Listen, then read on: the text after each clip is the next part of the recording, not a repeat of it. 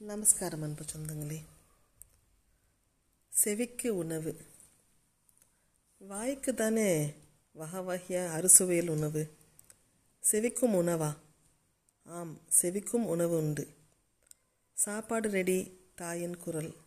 ஆனால் காதில் ஹெட்ஃபோனை மாட்டிக்கொண்டு இளையராஜா இசையில் மூழ்கியிருக்கும் தந்தைக்கும் ஏஆர் ரஹ்மான் இசையில் ஆடிக்கொண்டிருக்கும் மகனுக்கும் தாயின் அழைப்பு கேட்கவில்லை.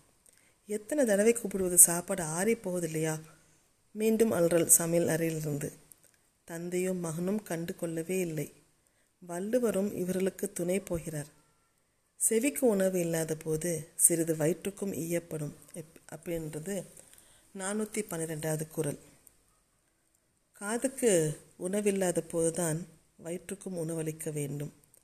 காதுக்கு உணவு என்பது உள்ளம் தொடும் இசை மட்டுமல்ல பண்பை அறிவை வளர்க்கும் பேச்சு துன்பம் துடைக்கும் பெரியவர் உரையும் கூடத்தான்.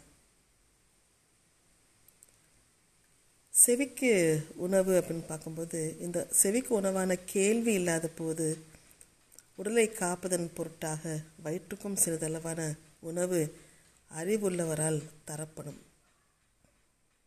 செவிக்கு உணவு அப்படின்ற ஒரு பாட்காஸ்ட் ஃபுட் ஃபார் தாட் என்பது அவங்களோட டேக்லைன் அறிவியல் தொழில்நுட்பம் சமூகம் சார்ந்த ஆய்வுகள் நிகழ்வுகளை தமிழில் உரையாட இது ஒரு முயற்சி.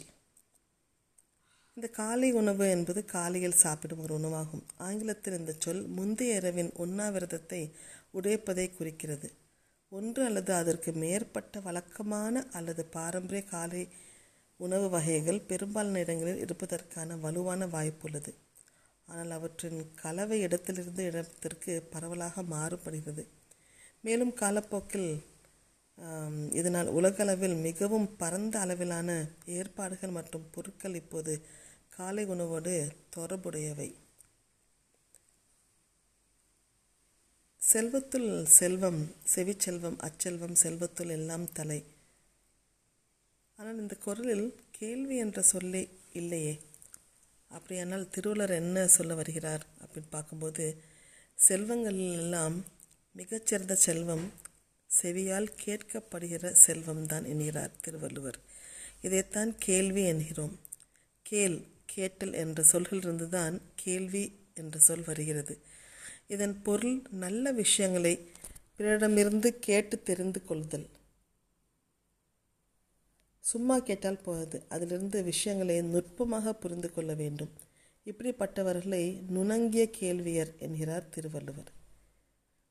நாள்தோறும் மூன்று வேளை வயிற்றுக்கு சோறு சாப்பிட்றோம் அல்லவா? அதுபோல் செவிக்கும் சாப்பாடு போட வேண்டும்.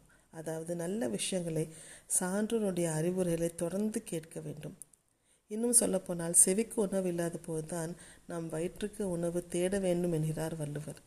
இதன் பொருள் எந்நேரமும் புதியவற்றை கேட்டு தெரிந்து கொள்வதில் ஆர்வத்துடன் இருக்க வேண்டும்.